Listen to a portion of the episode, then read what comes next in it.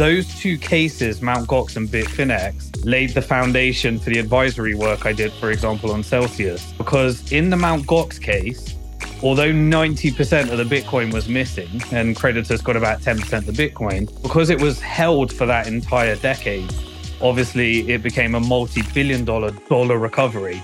But the biggest decision was when creditors fought early to keep the Bitcoin and not sell it. And that pretty much made the recovery.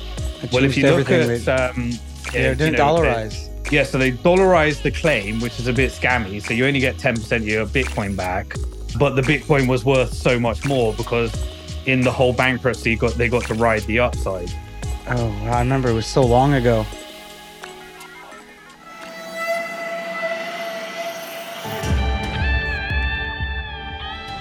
All right, everyone. Good morning, good afternoon, good evening. What is up? I'm your host, Charlie Shrem, and you're listening to another epic episode of The Charlie Shrem Show, where together, you and I, we get to dive deep with some of Bitcoin and crypto's most influential leaders to truly understand how this movement came to be. And I'm really excited today. We have a special guest. He's been on the show, Simon, I think once or twice before. I forget. Yeah, we've done a couple of shows together.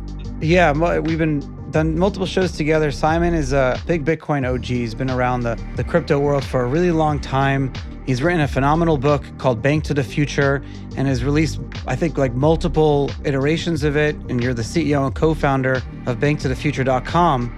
I'm seeing pitches across all the time now, across my desk, you know, private equity companies that are democratizing finance, offering like secondary shares on private companies. I'm like, Simon did that 15 years ago. These companies are not pioneering. That's what Bank to the Future kind of has been doing. Also, Simon, you took it upon yourself to be the leader of the decentralized Celsius creditor community. And I know as personally, I was a creditor of the Voyager when the FTX Voyager Celsius thing collapsed. Voyager, we never had good community representation or anything. So, like, thank you for doing that. And I think I, am not really sure how things are working out. But let's start. What is the update on all like the collapse of the bankruptcies? Because I just had a Bitcoin day last week, and someone on the panel with me, and he was like, "Yeah, no one will still get involved in crypto because we're all still burnt from all the FTX, Celsius, like Voyager type bankruptcies." But I feel like everyone's kind of getting almost whole at this point, right? So yeah, as, as you said, um, because we've been funding companies from right in the early days of Bitcoin, like the Coinbases, Kraken, Bitstamp, Bitfinexes, Ripple Labs, Circle, Blockchain.com, many others. We're kind of at the end of a seven to 10 years where you know whether you're exiting. So we had obviously the IPO of Coinbase, but also companies we invested in. We've done about 100 different deals where people could invest in many of those companies. About 10 of them have gone on to be multi billion dollar unicorns, and others has done well. And others, actually, we had a few scams in there. And one of yeah. those was Celsius. So Celsius, um, Mashinsky came to us. You know, he completely lied about everything about his company. And uh, he actually had lost, it was in 2020 and uh, Tether and us invested in the seed round, and he wanted to pull together his his uh, customers.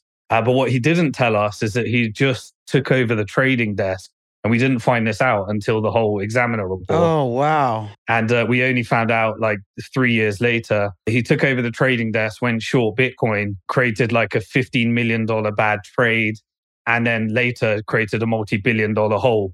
So, you know, the financials were never produced during that whole time.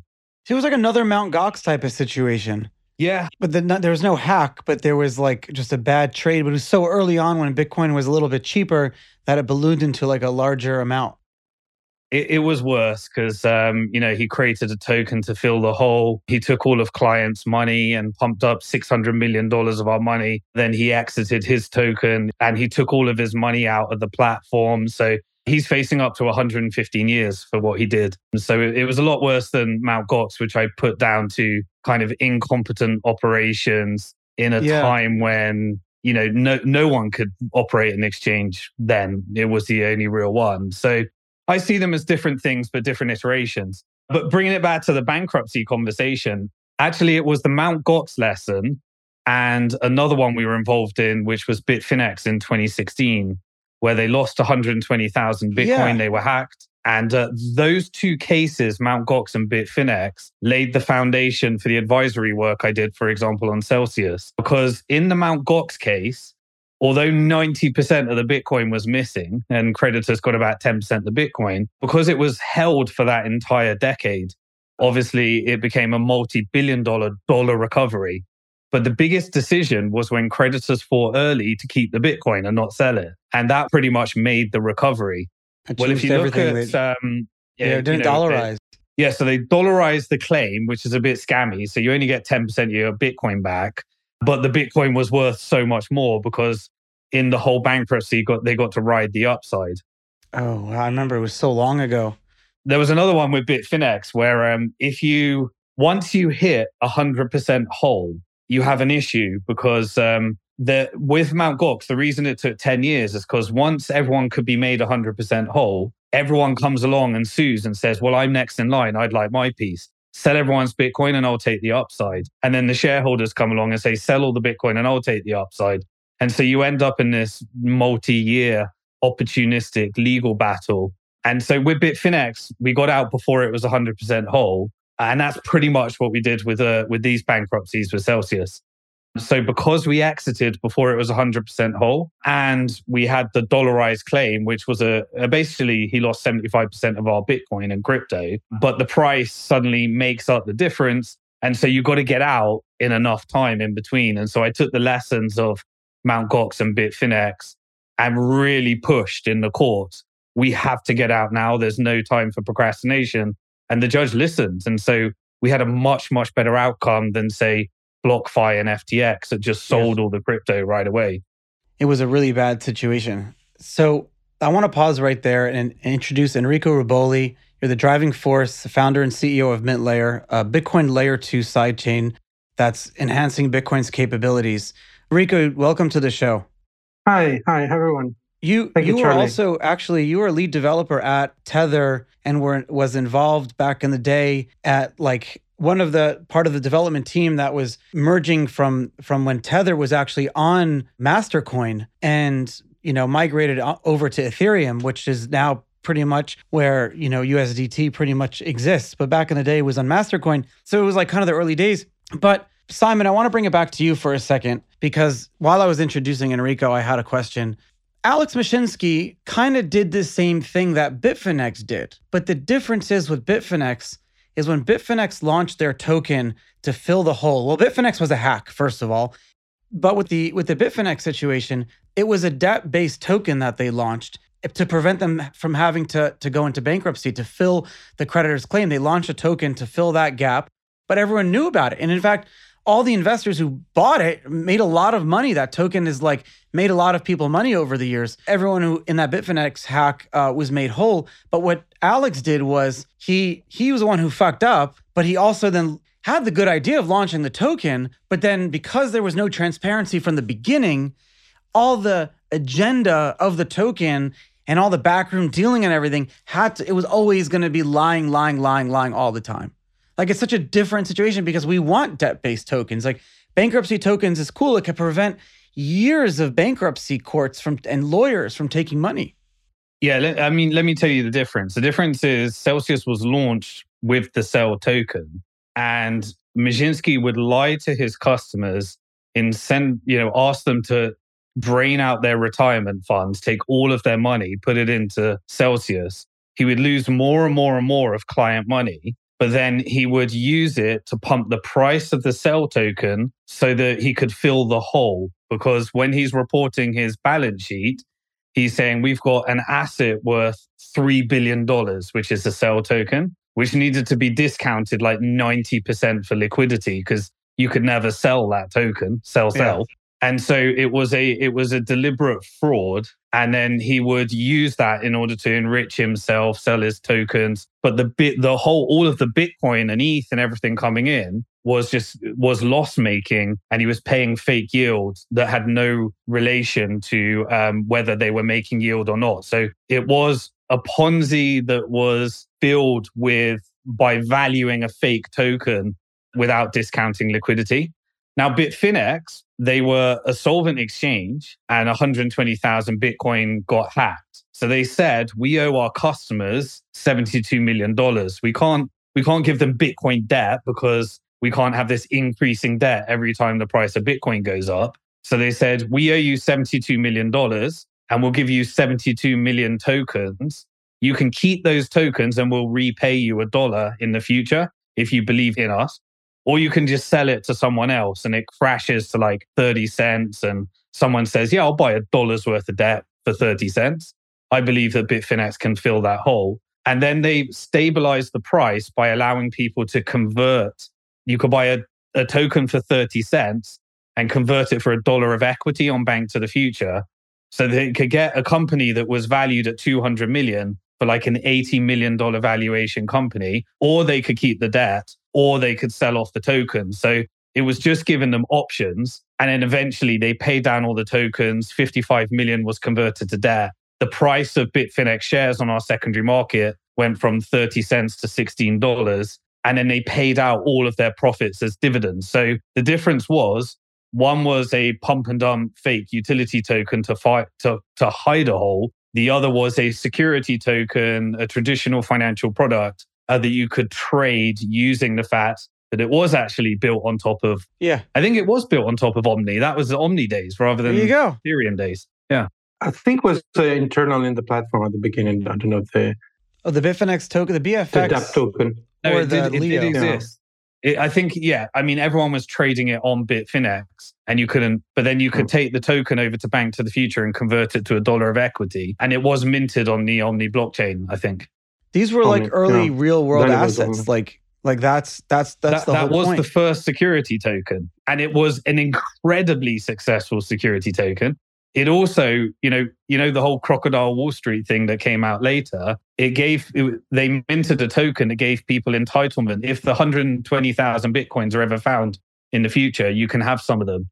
So Oh, it's a didn't even know recovery right token. But the DOJ is holding on to them right now, so we're going to find out whether. oh, that's cool though. Yeah, yeah. So they might come back. Thank you for giving me my segue into real world assets, by the way. And I love that the term of the 2024 term for security tokens is like RWAs, but I like it better. And we are seeing like tons of companies that are tokenizing, especially like private shares in in startups and companies like SpaceX and stuff like that that we all want. You see like retail products around that. We're seeing like tons of company do real estate token based products, pledging assets, like being able to pledge your Bitcoin for mortgages. Even you're seeing a little bit of that on chain, which is kind of cool. But I really think like bankruptcy, debt base, all these type of products that can bring the transparency of above board is my favorite thing. But Enrico, why do you think people are going to launch these things on top of Bitcoin? so Bitcoin is the hardest money we have, right? So is I like to think uh, of you know putting together things that make sense, right? So Yeah. Bitcoin makes sense, real world asset makes sense, gold makes sense, in my opinion. Uh, it, they need to stay together, right? So it's they need to stay in a in a if you want a decentralized platform, they need to stay in a in a platform where they are all exchangeable one each other. So I think Bitcoin is the highway, right? The main highway where all this thing needs to transition and move. Yeah, I think so too. I was like actually asking ChatGPT this morning, like now that the Bitcoin ETF is approved, what what is Bitcoin? Is it is it money? Is it a commodity? I'm not really sure what it is now. So I was kind of like trying to figure that out. Tell us about Mint Layer and why you guys started it in the background. You've been on our show before, actually. Now that I'm remembering, I think like a year and a half ago. Yeah, we've been uh, in the show. And actually, after you came on the show, our fund Druid Ventures invested in uh, in Mint Layer a couple of years ago, so that was really exciting. I can't tell you how many of the, the projects of people we came on the show we ended up like meeting and and either investing in or introducing to other other VCs in the space. Yeah, it's been like a long time. We spent a lot of time building the. um, so the the main reason is that what I just said, right? So I wanted to take the what makes sense and put those all together, and um, I wanted to find a solution that allows the Bitcoin chain not to be congested, not to be touched. So because we know that the space in, ch- on chain is scarce, like uh, we need to use it carefully, right? Well, yeah, So every time we need a secondary lane, right, for these things. And I think what was missing was a secondary lane with the same characteristic of Bitcoin. So same structure, same model, uh, and a way to make it easy for you know to uh, things that are issued on the on the secondary lane easily with uh, main uh, currency. every time you see ordinals or you see like some popular Bitcoin related NFT or something that like clogs the main chain, it always ends up clogging the main chain. How will this be different though?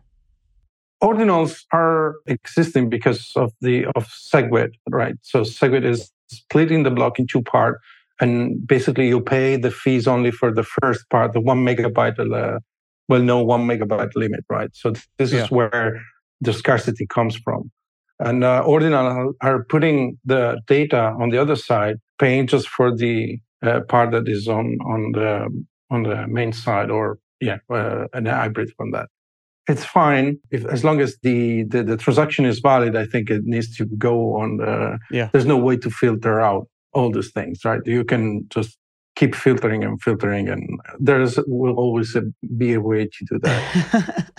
yeah with MintLayer, we did a, like a, a, separated lane for those things, right? In MintLayer, we have specifically, if you, you, mentioned the NFT, right? So we have an NFT standard. So it's built in. It's not it's not a smart contract that you have to deploy or something. It's a built-in feature of the sidechain. Obviously, the assets needs to be somewhere else, right? Yeah. Obviously, again, uh, if someone comes on uh, on the MintLayer chain and put uh, an image, a picture there, there's nothing we can do to prevent it. The standard is made like uh, this, like uh, the picture is uh, supposed to be somewhere else. I think of the NFT as a property certificate for this property, right? So the, the, the picture of the image or the the media, right? It doesn't matter if you have a million copies of that what matters is the certificate in terms of you know valuing that. Yeah. The on that note though, a lot of a lot of regulations would require these like real world assets to have you know, for example, you do KYC on all the token holders. Do you have features like that built in so you can almost like create gates around if you wanted to do regulated tokens or like smart contracts that did, you know, mortgages or something like that? Or even bankruptcy and debt based? You can obviously create a token and ensure that it's only traded between people that is the KYC by the issuer, right? So this is one of the things that can, one of the main, you know, regulation uh, component of uh, security. This is absolutely possible. So you can issue uh, already from the, we are improving that, but uh, already from the uh, start of MintLayer, the, the, the uh, from the mainnet, the first version of the mainnet, it can already do that. Simon, you're in the UK right now. Uh, I'm in a little island called Isle of Man. I had to oh yeah, I love yeah. the Isle of Man. Do people care about the Bitcoin ETF right now in the US? Uh, the ETF is massive news, but because uh, you said UK, um, you know, UK actually made it where you can't actually put the Bitcoin ETF in um, certain retirement products. So um, yeah, they, they actually made that happen. Um, UK is kind of in the middle of implementing their their rules and regulations around uh, crypto assets called the financial promotion rules is something we have to comply with now. I think we're um, tying tying a few topics together. So like the the whole concept of trying to create tokens on top of Bitcoin has been something we've been trying to do for what 2012 I think yeah. was the whole when everyone got excited about it. Yeah. Um, and then you had like some of those early tokens, which was Tether, and then the security token for the Bitfinex um, side. And then obviously Ethereum was funded by Bitcoiners because it needed a, a new kind of way of doing things. But the problem is, is that there wasn't ever a, nobody has successfully managed to recreate Bitcoin, despite everyone trying. Um, the only thing that emerged as a commodity that didn't have the founder known and wasn't connected to an individual with the perfect inception at a time when no one cared about speculation and price was Bitcoin, which makes Bitcoin Bitcoin today. And so when you see the Bitcoin ETFs today, you, you have this ecosystem of there's miners, there's node operators, there's developers, and then a bunch of people are going to, for probably tax efficiency reason, buy, you know, a, a wrapper where they can buy Bitcoin as a stock um, and then they can put it in a retirement product, which is tax deferred, which brings in an, an incredible amount of money into Bitcoin. Uh, because the whole concept of Bitcoin was you can own it, but when you own it, it's not the most tax efficient way of doing it. So you have an ETF, which is another way of bringing in TradFi. But where Bitcoin becomes interesting is if we're going to eventually get this whole layer, and we've been trying for, for decades, you know, over a decade. Yeah.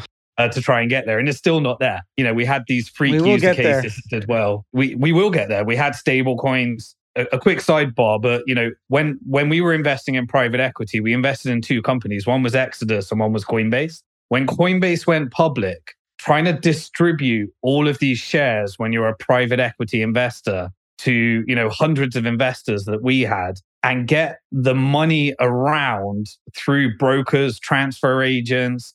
There was seven different middle people to try and get these shares.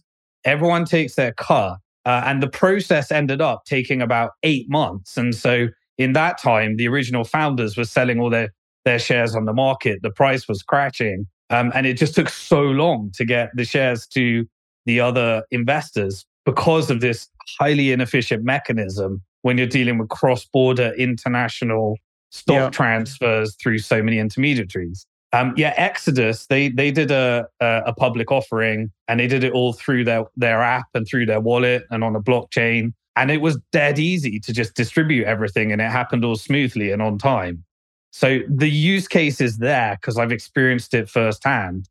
Um, but there's a massive amount of regulations in the middle and lots of things. So when you're thinking about, here's where I think it gets interesting with doing it on top of Bitcoin. Think when we go into ETFs so because you've got this different proof of work network with Bitcoin, yeah, we may get lots and lots of Bitcoin custodied with Coinbase through ETFs, um, but they won't control the network. Think about Ethereum, for example, or a proof of stake network. Well, when they're all in ETFs, the owner of the stake controls the network. Yeah. So essentially, when Ethereum does an ETF, you're going to have these nine different providers who are all competing to control the network. And it just becomes a layer of bank because exchanges own most Ethereum right now, exactly. or the founders, they've got the pre mine.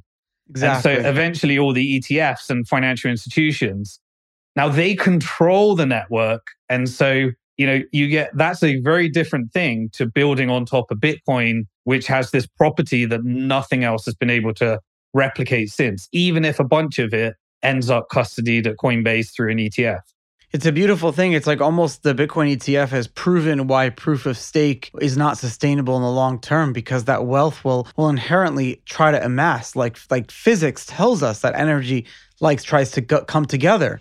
And that's what ended up, you know, could end up happening with an. It'll be funny to see what happens if an e- Ethereum ETF plays out.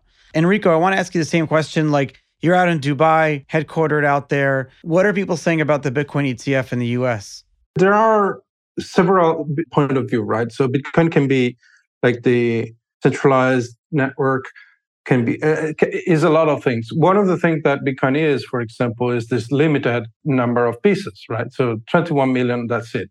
And um, obviously, when you have one of these that uh, some of those that are uh, held by a, a, third party, like an exchange or in this case an ETF, it's um, it's um, it's different, right? So you are not holding the key, right, for the, for your Bitcoin, and this is uh, might be an issue. But I don't think that everybody in the world will be able to manage Bitcoin directly because of the complexity, because managing the key is risky. Some people doesn't don't want to do it, and so on. So it's just an additional way to get access to this portion of 21 million shares. Right? Yeah. This is another point of view. Uh, is not a is not a. I think people will own both. Just another way of looking at that. I think people. I think it'll be a both situation. I think people will own both and play with both. It's like own like if you have a gold ETF, if somehow like I inherited like a million shares of a gold ETF, I'm not going to sell it for tax reasons, right? But maybe I'm gonna go buy some gold because I want to play with it, knowing that I own some large amount. So I feel like a large amount of the Bitcoin ETF, you're gonna want to own some Bitcoin and just play with it and be a part of the economy. Just because you like you need to understand the asset that you're investing so much into. No one would be like dumb enough to just put all this money into a Bitcoin ETF and not truly understand like what Bitcoin is and you know, and so uh or listen to this show. Simon, any final thoughts? Yeah, I do think tax is is the conversation. So yeah. I, I don't know where you are in well, Charlie. Are you still in US or are you Um, but yeah. if you're in US, you know, you you really need as we move to the next phase of regulations, you know, everything you do on exchange, the data goes to the tax authorities. Um, every way you you engage in this ecosystem because there's a ginormous money grab for all the tax agencies yeah. that are riddled by debt at the moment. We are in the age when it was really uncertain and no one really knew how to deal with tax in the past. They fix their issues at some point, and that really becomes the conversation now. I think both of us leaving, you know, Dubai and Isle of Man more tax efficient jurisdictions, self ownership is much more preferred than giving custody to someone else because we're already in a tax efficient setup. And so tax really does become one of the the the, the conversations and um yeah. And the, the ability to have both just means you get to um hit you know the the different types of people. And and there is large pockets of money that can only buy shares. They wouldn't be able to self custody through their corporate structure yet. Um i think we'll get there. Yeah. I don't even think that you know they'll they'll stick to what they know which is a share is just everything's clear for them well, I appreciate you guys coming on the show today. Simon Dixon from Bank to the Future, Enrico Rubboli from MintLayer. Thanks to all the listeners. Please, guys, leave reviews and, and subscribe, and, and I appreciate it. And have a great day. Thanks, guys. Thank you.